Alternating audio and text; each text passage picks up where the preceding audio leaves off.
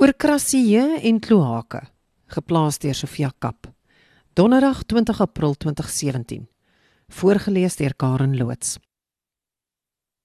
Die afgelope week het die eindredaksie van die Taalkommissie byeengekom om die bladproewe van die 11de uitgawe van die Afrikaanse woordelys en spelreëls deur te werk.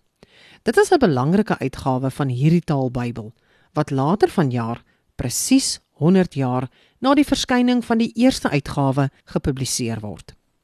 Vir die taalgemeenskap is dit 'n mylpaal. Vir die taalkommissie is dit rugknakkende en senitergende werk. As jy vir ander riglyne wil gee oor spelling, moet jy sekerlik eers voor jou eie taal deurvee. So gebeur dit dat dit my taak is om deur elke inskrywing in die woordelys te lees. Nou, dis 'n bietjie soos om die Bybel deur te lees. Jy weet jy moet seker een of ander tyd in jou lewe so iets doen, maar daar is darm dele, soos daardie klomp voorskrifte in Levitikus en die elle lange stamregisters in Matteus, wat jou na die Pauliniese briewe of 'n Psalm van Dawid laat hunker. Maar ek het nie 'n keuse nie. Ek moet kommas en kolletjies en kursief nagaan en ek moet fyn kyk. En daar trek ek die krasie. Dis nou die stelsels regeringsstelsels, magstelsels, stelsels van staatsbeheer oor die bevolking, die land, die staat en die staatskoffers. Die krasie is immers 'n erfstuk uit Grieks waar kratos beteken het mag of heerskappy. Al die krasieë slaan daarop.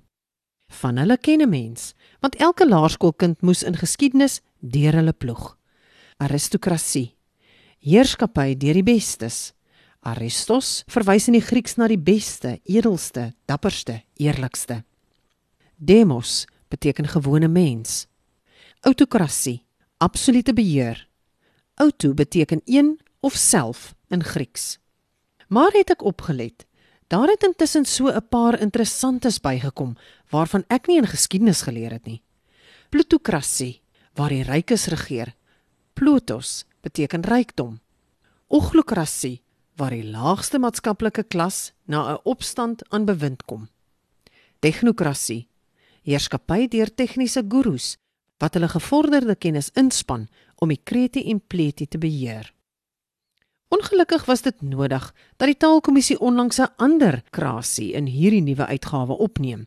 Nie omdat ons vreeslik baie daarvan gehou het nie, maar omdat die taalgemeenskap kennelik die woord in Afrikaans nodig het.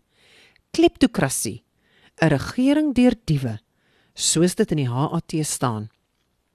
Daar is nog 'n krasie wat glad nie opgeneem is nie. Een van die opnamekriteria wat die taalkommissie voor oë hou by opnames, is sosiale sensitiwiteit.